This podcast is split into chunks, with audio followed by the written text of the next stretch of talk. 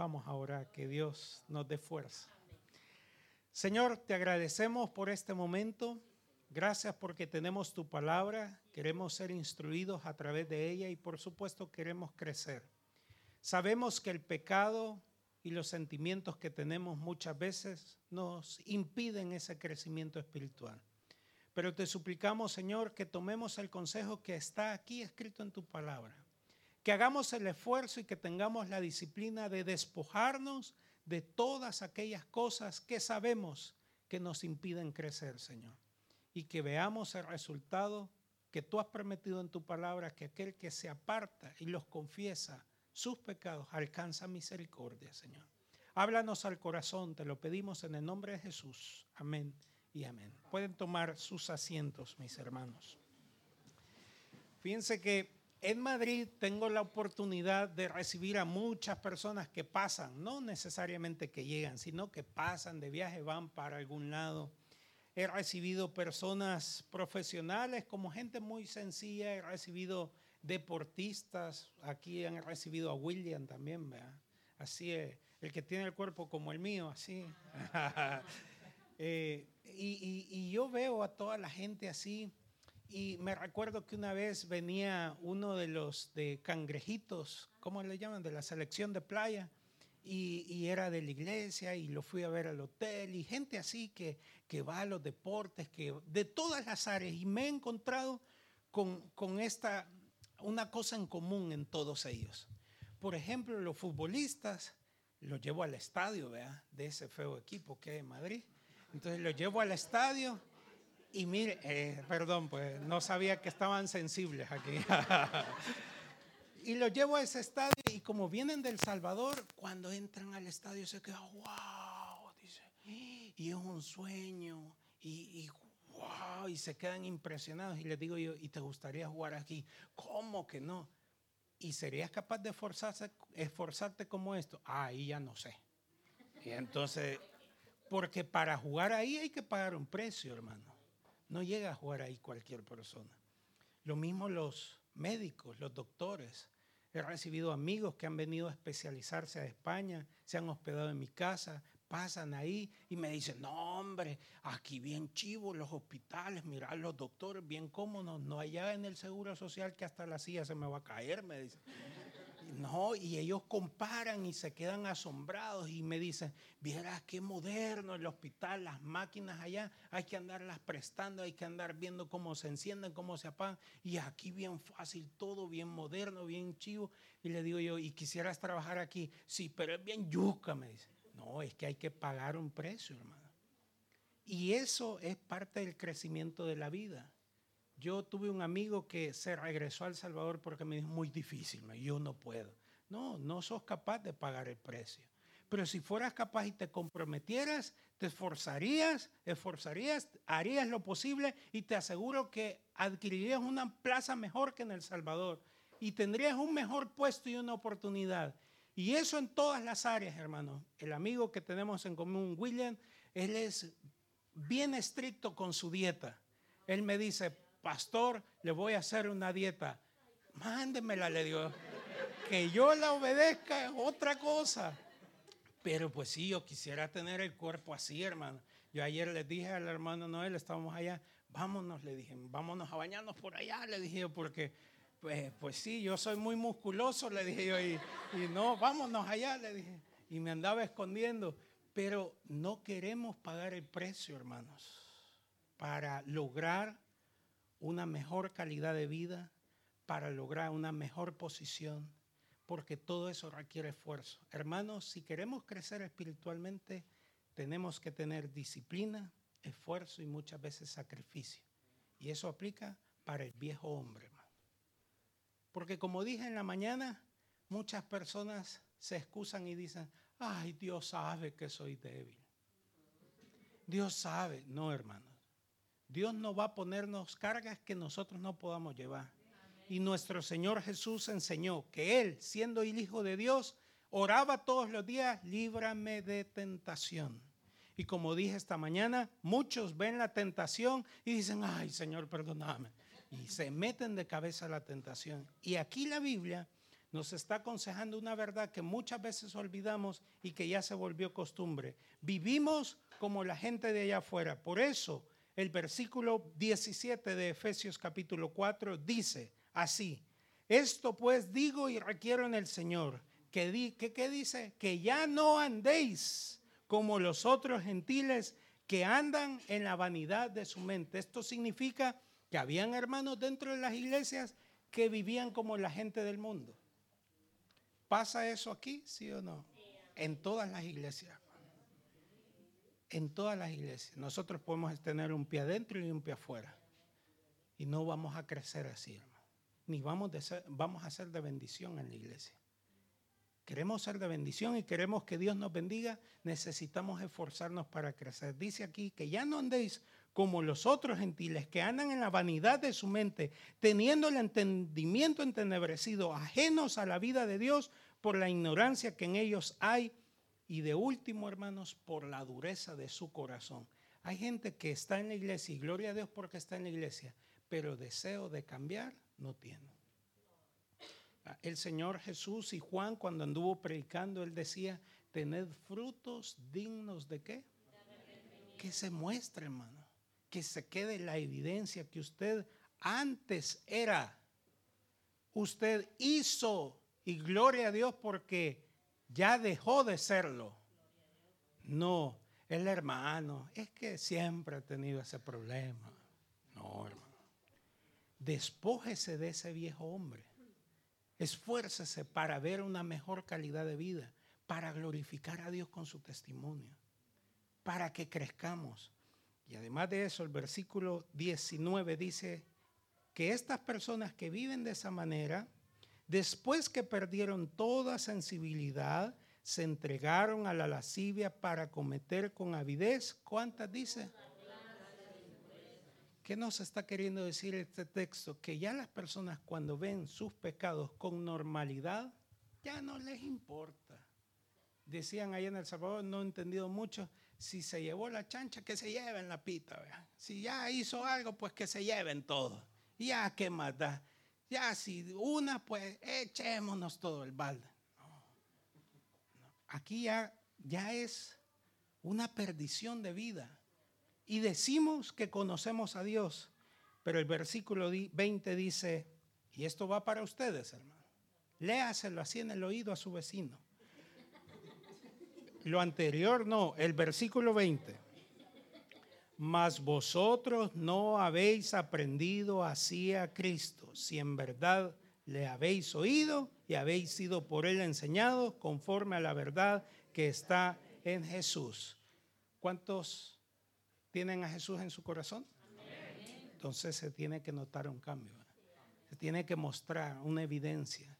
Y como dije en la mañana cuando hicimos la presentación de los niños, es un compromiso que los padres adquieren para guiar a estos niños en el temor de Dios y el testimonio de ellos tiene que ser consecuente. No les vamos a obligar a los niños, teman a Dios y saben que el papá es gran mañoso. No les podemos enseñar y guiar en el temor de Dios. Vayan a la iglesia ustedes y, y me ven que llego desvelado de la discoteca. Tiene que ser consecuente, coherente, ¿verdad, hermanos? Ahora bien, versículo 22 está la invitación y dice, en cuanto a la manera pasada de vivir, despojado del viejo hombre que está viciado conforme a los deseos engañosos. Tenemos una naturaleza pecaminosa, hermano, y tenemos que cambiarla. Todos los días luchamos contra ella. Yo tengo uno de los pecados más grandes en la vida y es que me gusta comer y como hasta además ahora me estaban queriendo meter a la fuerza el postre y yo les digo, ya no, hermano, ya no. Y uno tiene que hacer el esfuerzo, luchar. Lo digo como un ejemplo vano, pero cualquier situación con la que usted luche, por favor, despójese de eso y eso le va a ayudar a crecer. Ahora bien, versículo 23 dice, renovaos en el espíritu de vuestra mente y vestíos del nuevo hombre creado según Dios en la justicia y santidad una vez más de la verdad. Ahora bien, todo esto lo he tratado de explicar para que comprendamos que es una lucha constante, pero hay personas que siguen viviendo como antes, no se despojan, no se renuevan y no se visten del nuevo hombre. Y hay ciertas áreas particulares que usted y yo debemos de cuidar. Lo dice la Biblia de muchas maneras, pero esencialmente, digamos así, debemos de cuidar nuestra mente. Porque nuestra mente nos dice cómo actuar y nuestra mente nos dice cómo hablar. Dice la palabra de Dios que de la abundancia del corazón habla la boca. Y también debemos de cuidar nuestro corazón, pero veamos estas cosas que yo he puesto aquí. Debemos de cuidar nuestra manera de pensar. ¿Qué piensa usted cuando le ocurre algo a alguien? Miren, aunque está siendo transmitido, me voy a tomar la libertad de ser sincero, ya que tengo aquí al pastor Vidal por diversas invitaciones o de paseo o por cualquier circunstancia yo llego muchas veces a Torino. Porque aunque no me crean, los vuelos a Torino son bien baratos, hermano. En enero vine y me costó 7 euros la ida y 11 euros la vuelta. Así que yo puedo venir, ¿verdad? Entonces, yo le comentaba a alguien, fíjese, yo le comentaba a alguien que por, cualquier cosa le escribo, hey, pastor, voy, voy para allá y le aviso, ¿verdad? Eh, por cualquier cosa le aviso. Y él me dice, claro, aquí estamos a la orden. Y yo le escribo, él me dice, me contesta. Pero yo le conté a alguien, no sé por qué, le estaba contando que yo le escribía. ¿Y saben cuál fue la respuesta que me dijo? Está bueno, me dijo. No vaya a pensar que usted anda en algo por ahí, me dijo. Que usted tiene algo por ahí. Mire, hermano, yo sentí tristeza por él. Porque yo vengo a predicar, hermano. O sea, si él anda pensando en eso, ¿qué hay en su mente y qué hay en su corazón? De la abundancia del corazón habla la boca. Y que él piense eso me dio una tristeza. ¿Por qué? Porque lo que piensa es lo que dice, lo que insinúa hacia los demás los amigos de Job le decían, algo has hecho vos, algo estás pagando. Y debía algo Job, hermanos. No debía. Fíjese que hablamos muchas veces de más y no somos prudentes, insinuamos cosas, hablamos cosas que no nos constan y no nos debería interesar la vida, pero es nuestra mente, como decían en El Salvador. ¿Cuántos son salvadoreños aquí? No sé si suena fuerte o no, hermanos, me van a disculpar. Gracias, ya me dio permiso el hermano. Ella me ha nuestra mente cochambrosa, ¿verdad? Nuestra mente sucia. Decimos cosas. Nuestra manera de pensar hace que hablemos cosas que no debemos. Y esa manera de pensar, nosotros la vemos en los demás como normalidad, participamos con esa manera de pensar como normalidad y eso nos impide crecer. Paso a la siguiente porque no me queda tiempo. Nuestra manera de hablar. Las malas palabras, las mentiras, los chismes, las personas que ponen en mal a otras personas. Éxodo 20, 16 dice, no hablarás contra tu prójimo falso testimonio. Nuestra manera de hablar, nuestra manera de pensar y ahora nuestra manera de actuar. ¿Es pecado robar, hermanos? ¿Es pecado aprovecharse, hurtar? Éxodo 20, 15, codiciar. Éxodo 20, 17, no codiciarás nada de tu vecino. ¿Emborracharse es pecado? No, aquí en Europa no, dicen algunos. Es pecado, hermano. Ese tipo de estilo de vidas nos impiden crecer. Y el problema es que hoy en las iglesias ven todos este tipo de situaciones con normalidad dentro de las iglesias. Y como dije en la mañana, nosotros estamos como pastores, estamos obligados, llamados a predicar la verdad, aunque los hermanos se ofendan, hermanos. Lo siento mucho, lo digo con todo cariño, pero es la verdad, hermano. Se les debe de enseñar porque muchas veces por temor a que no se ofendan, no se les dice nada. Pero una persona que ve todas las situaciones de pecado, que las vive, las acepta, participa con normalidad, puedo afirmar que no ha conocido la verdad porque la, verdad, como vimos en la mañana, nos libra nos hace completamente libres.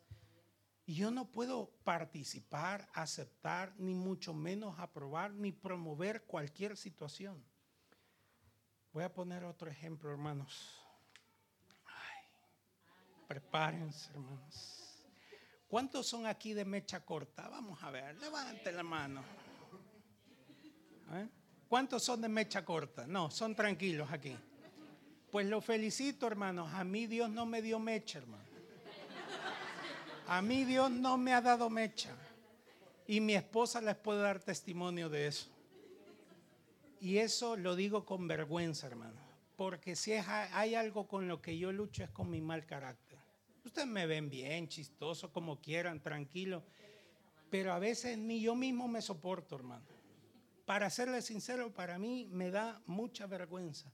El día que yo estaba preparando este, este mensaje, yo decía, despojémonos del viejo hombre. Andaba toda la semana con despojémonos del viejo hombre. Y había anotado aquí el mal carácter, el viejo hombre, el mal carácter, el viejo hombre. Iba en la mañana a dejar a mis hijos a donde los dejo para que el colegio. Y iba y, y el autobús escolar en el que ellos se van, porque yo los tengo que acercar. En el autobús escolar se había estacionado como a media calle. Yo me puse atrás y dije, viene el camión del correos para que él pase. Me quito, me dice para adelante. El motorista del camión del correo se bajó, le pasó gritando a la conductora del autobús, asustó a todos los niños. ¿Y saben qué hice yo, hermano? Yo bajé a orar con el hermano. no, mentira. Yo bajé, hermanos, y vi que los niños asustados viendo al hombre que gritándole a la conductora del autobús. Y yo bajé con el, mismo espíritu que tenía él. Y, entonces, y, mi esposa me vio y, y vio que yo di la vuelta. Y me habló después y me dijo, ¿qué hiciste? Me dijo, fui a buscarlo. es que yo no iba tranquilo, hermanos, yo iba en el espíritu. Pero miren, hermanos, cuando me, después que me quedé a gusto de decirle todo lo que le había dicho, me voy para el carro y digo, ¿y qué he hecho, Señor? Si estoy hablando de despojarme del viejo hombre, Señor. Y lo digo con mucha vergüenza, pero reconozco nuestras faltas, hermanos. Somos pecadores, sé que luchamos todos. Y al igual que usted, usted tiene las suyas. Lo mío es eso, hermano. Así que cuidado, ¿eh? no me vayan a calentar, que me voy bajando de predicar. me voy bajando de predicar y algo, claro. Entonces, lo puedo contar así porque en esa misma semana Dios me restregó en la cara lo mismo que había escrito, así como que mira, papá, estás queriendo hablar de eso y tú no lo pones en práctica y me dio vergüenza. Y en esos mismos días que yo preparé el mensaje, salió el ejemplo de, de los Oscars, de Will Smith, que salió a darle un abrazo al otro actor, ¿verdad? Miren, hermanos, yo que padezco de eso, si yo escucho que hablan mal de mi esposa, yo pensé que hasta muy suavecito le había dado, fíjense. Yo lo pensé, hermano, yo lo pensé. Y le dije a mi esposa, le dije a mi esposa, usted puede opinar y puede decir estuvo mal o estuvo bien y yo sé que no es algo que se debía hacer en público, pero yo le pregunté a mi esposa, ¿y tú crees qué crees que hubieras hecho? Y saben qué me dijo, hermano. Yo no sabía si sorprenderme, reírme o llorar, pero me dijo, ya lo has hecho. Y yo dije, ay Señor, no sabía qué decir, ya lo has hecho, me dijo. Y es cierto, hermano, yo reaccioné una vez que yo vi que mi esposa estaba siendo atacada y yo reaccioné. Y yo digo, como pastor, yo qué vergüenza, hermano. Yo qué vergüenza. Y lo puedo reconocer porque es mi viejo hombre que me persigue, que se despierta conmigo, que duerme conmigo. Y yo me tengo que despojar de él para no vivir una mentira. Y yo no sé qué es lo que Dios le ha puesto a usted o tiene usted para que usted luche, pero debemos de forzarnos si queremos crecer. Si queremos crecer en las cosas, que Dios nos bendiga, debemos de forzarnos para dejar todas esas cosas atrás. Y yo no sé, como dije antes, no sé qué es lo que usted está viviendo, por lo menos yo lo puedo hablar con toda transparencia y no voy a hablar de nadie, pero en mi caso sí. En mi caso sí, yo puedo asegurar que qué triste es vivir esa situación y decir a uno mismo, si sos pastor, si acabas de predicar, estás estudiando, estás, ¿qué estás haciendo? Entonces nos estamos engañando nosotros mismos. Ahora, otro ejemplo de nuestra manera de actuar. Muchas veces nos acostumbramos a tener vidas inmorales. Híjole, ya me pasé del tiempo, pero no es mi culpa, me dieron el pulpo. Las personas que viven como vive el mundo es decisión personal, hermano. Pero si yo quiero la bendición de Dios y quiero que Dios me bendiga y yo quiero crecer, yo debo de ser valiente y despojarme de todas aquellas ideas que el mundo practica, pero yo debo de dar un paso al frente, arreglar las situaciones que yo pueda estar viviendo para no vivir como se vive allá afuera. Cuando una persona está en Cristo, el Espíritu Santo le dice todo lo que le debe cambiar, hermanos. Todo, todo, todo. Y a mí me da tristeza, y lo puedo decir así abiertamente, que muchas veces, voy a poner este ejemplo que es bíblico, hermanos. Muchas veces confundimos resultados de pecado como una bendición de Dios. Les voy a poner este ejemplo que es bíblico. ¿Se acuerdan cuando David tomó a Betsabé, que no era parte de ella? David eh, hizo todo el relajo, ¿verdad? Hizo todo el chanchullo, como decimos, quitó a Urias Eteo, se llevó a Betsabé, Después dijo, me libré, quedó embarazada, nació su hijo. Y, salió David a decir, hermanos, voy a presentar a mi niño, que es la bendición que me ha caído del cielo. ¿Dijo eso David, hermanos? Porque David no podía disfrazar el fruto de un pecado como la bendición de Dios. ¿Y saben qué fue Dios duro? Porque era el rey David, hermano. ¿Qué le pasó al niño del hijo? ¿Qué hizo? ¿Qué hizo? Murió. Bien triste, bien doloroso. Y David comprendió eso. Fue un proceso, pero David no dijo, voy a presentar a mi hijo porque ha sido la bendición de Dios, sino que fíjense que después de ese dolor y ese sufrimiento que él pasó, él se puso a cuentas con Dios y nosotros vemos en el Salmo 51 que dice, Señor, perdóname, en pecado he sido concebido, estoy cometiendo, Señor, límpiame con mi sopo y sopo, devuélveme el gozo de salvación, me quiero poner a cuentas con Dios. David arregló su vida con Dios hasta el punto que Dios le llamó un hombre conforme al corazón de Dios. Y se arregló y se quedó con la esposa y, se casaron, ¿verdad? Y arregló su situación y el hijo que tuvo después con Betsabé, ¿cómo se llamó, hermanos? Ah, ahí sí. Cuando ya se arregló, cuando se despojó del viejo hombre, entonces el fruto de eso sí lo llamó bendición y fue el próximo rey de Israel. ¿Me están comprendiendo, hermano? Ahora, explico esto porque nos ha ocurrido muchísimas veces que cuando las personas llegan embarazadas, y lo digo así, abiertamente, hermano, no conozco ninguna situación y yo no sé la vida de nadie, pero cuando sucede eso y, estoy viniendo a que la gente cuando adopta el estilo de vida del mundo en la iglesia lo ve con normalidad. Y dicen, pastor, qué bendición, aquí estoy. Fíjense que yo no sé si ser honesto o hipócrita, pero a mí no me nace decirle, hermana, felicidades. Hermanos, cuando yo veo a mis hijos que hacen una desobediencia, yo no los abrazo para felicitarlos. Es más, una vez yo me acuerdo que mi abuelita me castigaba, me, decía, me amenazaba, porque nosotros en la colonia, cuando veíamos un pica, no sé si alguien hizo eso, nos subíamos atrás y, y en la colonia habían túmulos. Entonces todos los bichos, nos subíamos al pica y en la salida o en el otro túmulo túmulo nos tirábamos. Entonces mi abuelita me decía, miren, en una de esas me caí, hermanos, y fui a pegar una revolcada al charco y llegué llorando. ¿Creen ustedes que mi abuelita me abrazó? Me cayó la más dura que en mi vida recibí, hasta el punto que me hice de todo, hermano. Estaba pequeño, pero me dolió, hermano. Me dolió. Mi abuelita no me felicitó, no me dijo, ay, pobrecito el niño, lo voy a felicitar. No, por desobediente y ahora por más desobediente te pasa eso y también te va a caer. Nosotros confundimos que el fruto del pecado va a ser una bendición. No, hermanos, eso es vivir engañados. Es necesario ponernos a cuentas con Dios, despojarnos del viejo hombre. Si fallamos, amén, hermano. Fallamos, el justo cae siete veces. ¿Y qué hace, hermano? Dios tiene misericordia de nosotros.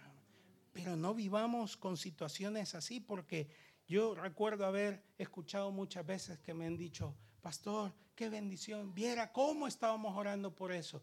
¿Están orando por pecado, hermano? A mí una señora me dijo, ay, pastor, yo tantos años llevo orando para que mi hija quede embarazada.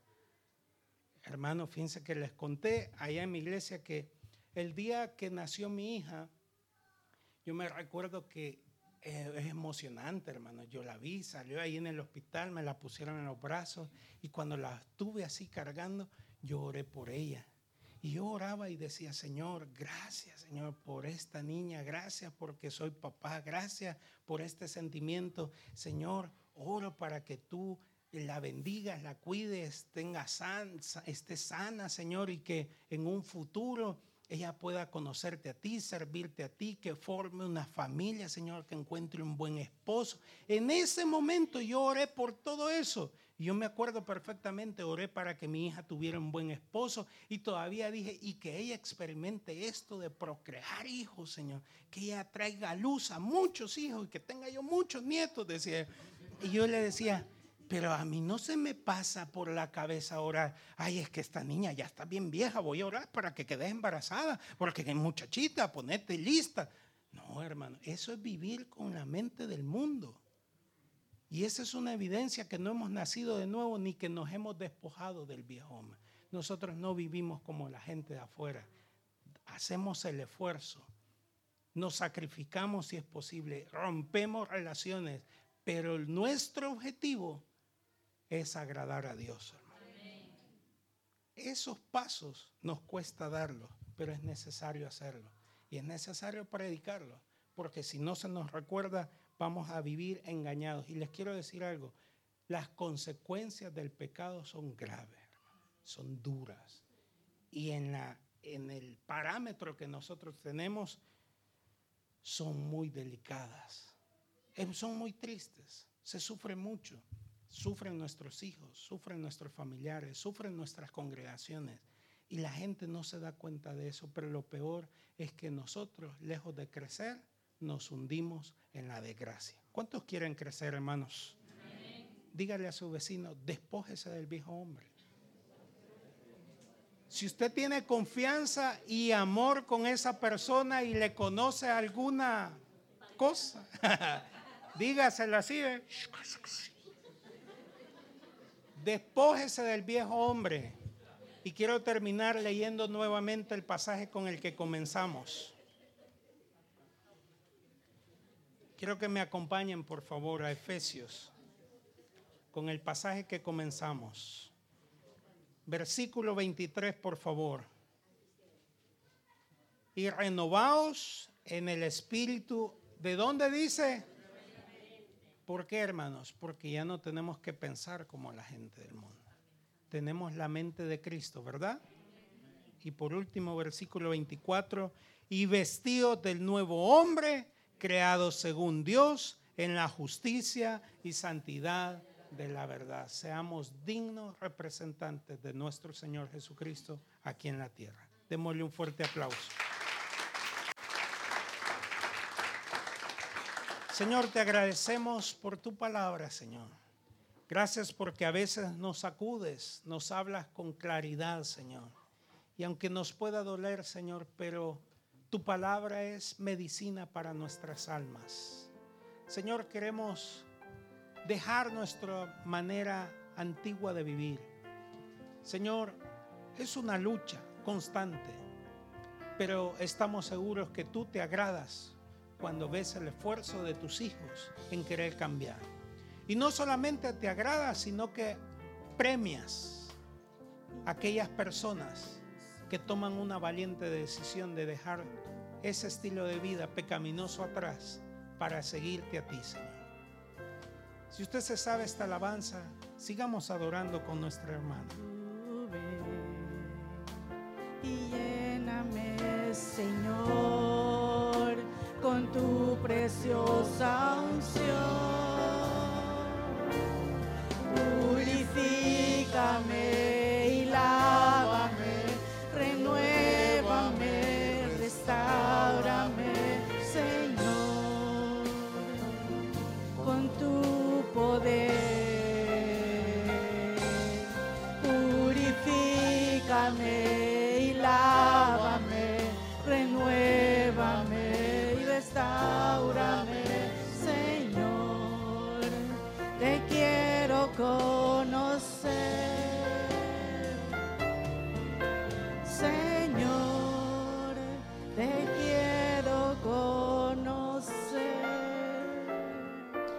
Sí, Señor Jesús. Gracias le damos porque nos ha permitido conocerle, Padre. Hemos conocido al Rey de Reyes y Señor de Señores. Damos gracias en este momento por la palabra que esta tarde nos ha dado, Señor. Y le suplicamos, Señor, nos ayude a despojarnos de ese viejo hombre. Ayúdenos, Padre, a reconocer cuáles son nuestras debilidades para luchar en esas áreas, Señor. Y sabemos que con su Espíritu Santo en nosotros somos, Señor, más que vencedores. Vamos a vencer esas áreas débiles. Vamos a vencer esas tentaciones, Señor. Y esa, Señor, es nuestra, nuestro anhelo. Ese es nuestro deseo, Señor. Y es por eso, Padre, que le damos gracias por todo lo que usted está haciendo en nuestra vida, porque sabemos que todo lo que usted hace para nosotros es para nuestro bien. Y es por eso, Padre, que damos gracias en el nombre poderoso de Cristo Jesús. Amén y amén. Nos ponemos, de, eh, nos ponemos de pie, mis hermanos, por favor, y nos despedimos cantando esta linda alabanza, diciendo que estamos agradecidos por lo que ha hecho en nuestras vidas.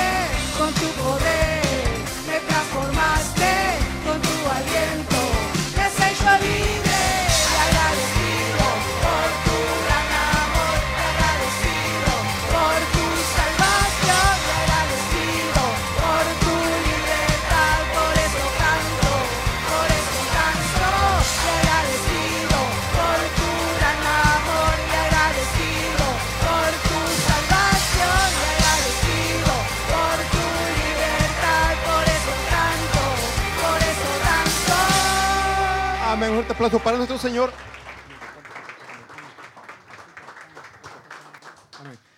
Mis hermanos, por favor les pido que no nos movamos de donde estamos. Por favor, si se pueden acomodar, se pueden sentar. Hoy en la mañana les decía, mis hermanos, donde hay cumpleaños, la torta no puede faltar. En el mundo decíamos otra cosa, no aquí no, aquí la torta no puede faltar. Así de que, por favor, no se muevan. Eh, y bueno, para continuar, pues les doy las gracias a todos nuevamente, mis hermanos, por habernos acompañado. Para nosotros es un privilegio que ustedes nos hayan acompañado y cuidado.